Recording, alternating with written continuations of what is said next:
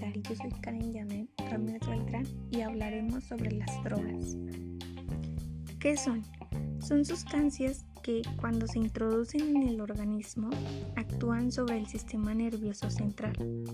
Esto provoca cambios que pueden afectar a la conducta, el estado de ánimo o la percepción.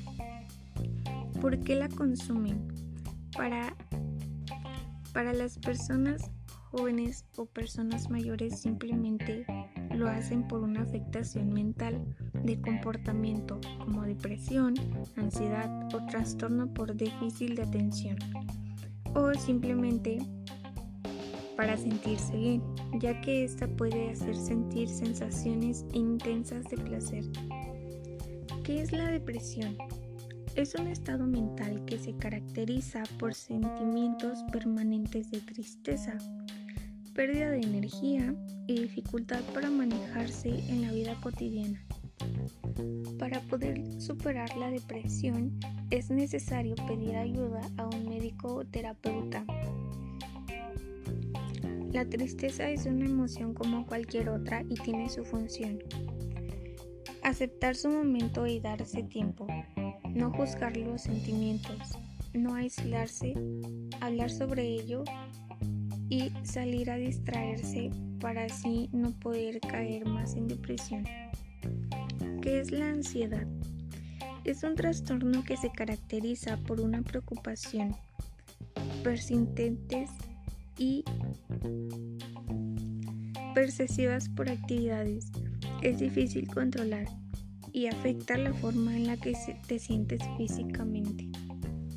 Algunos trastornos de ansiedad pueden causar con un mayor consumo de ciertas drogas, por ejemplo, el alcohol o el tabaco. En general, el uso continuo de esta sustancia puede conducir a la aparición de algunos síntomas asociados a la ansiedad, como malestar, irritabilidad o taquicardia.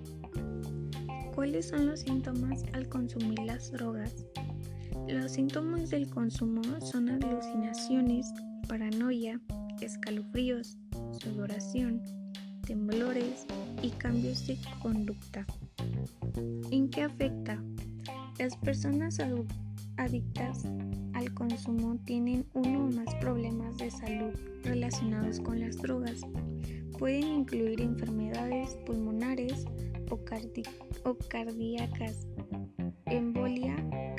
o problemas de salud mental.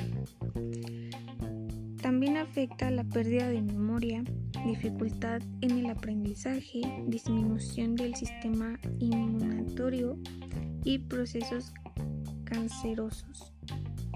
La importancia sobre la información de las drogas es saber que el consumo de drogas puede tener serias consecuencias para el futuro, tanto de un joven como de un adulto, porque las drogas pueden alterar la manera de cómo funciona el cerebro y causa otras consecuencias médicas graves. ¿Cómo se puede prevenir el uso de drogas? Las medidas de prevención contra las adicciones es integrar a la familia en un ambiente de comunicación, respeto y confianza, establecer lazos de afecto y convivencia positiva con familiares, grupos de amigos, vecinos, maestros, etc. Reconocer a nuestros hijos los logros, habilidades y capacidades personales.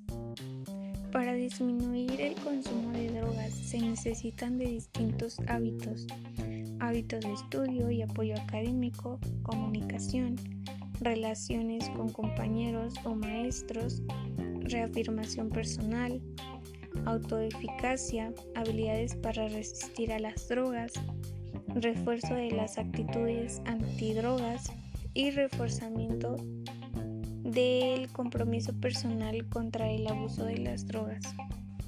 Esta situación cotidiana, la conducta de los adolescentes que caen con facilidad en la drogadicción, vale la pena analizar la problemática social, económica y cultural del país, puesto que índice de la desintegración de las familias. Al consumir mucho las sustancias se vuelve en adicción. La adicción es una enfermedad crónica y progresiva Se caracteriza por ser progresiva, presenta recaídas y además es incurable, ya que un adicto cuando deja el consumo de drogas sigue siendo adicto en remisión, por lo que por el resto de su vida no podrá volver a bajar la guardia debido a las grandes posibilidades de recaer. Esta enfermedad no es vicio, puede ocurrirle a cualquiera y además conlleva la codependencia por parte de las personas más cercanas al adicto, lo cual que la descendencia de las drogas es un problema social.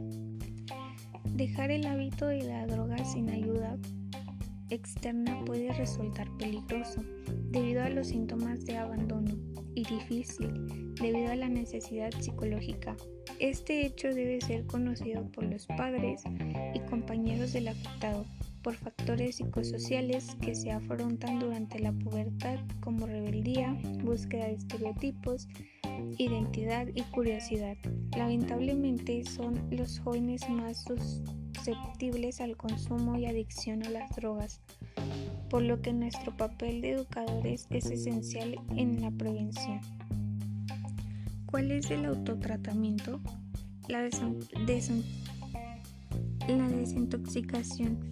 Obtener una orientación conductual, medicación, evaluación y tratamiento de problemas ocurrentes de salud mental, como la depresión y ansiedad, y tener un seguimiento a largo plazo para la recaída. Esto fue todo. Muchas gracias por su atención.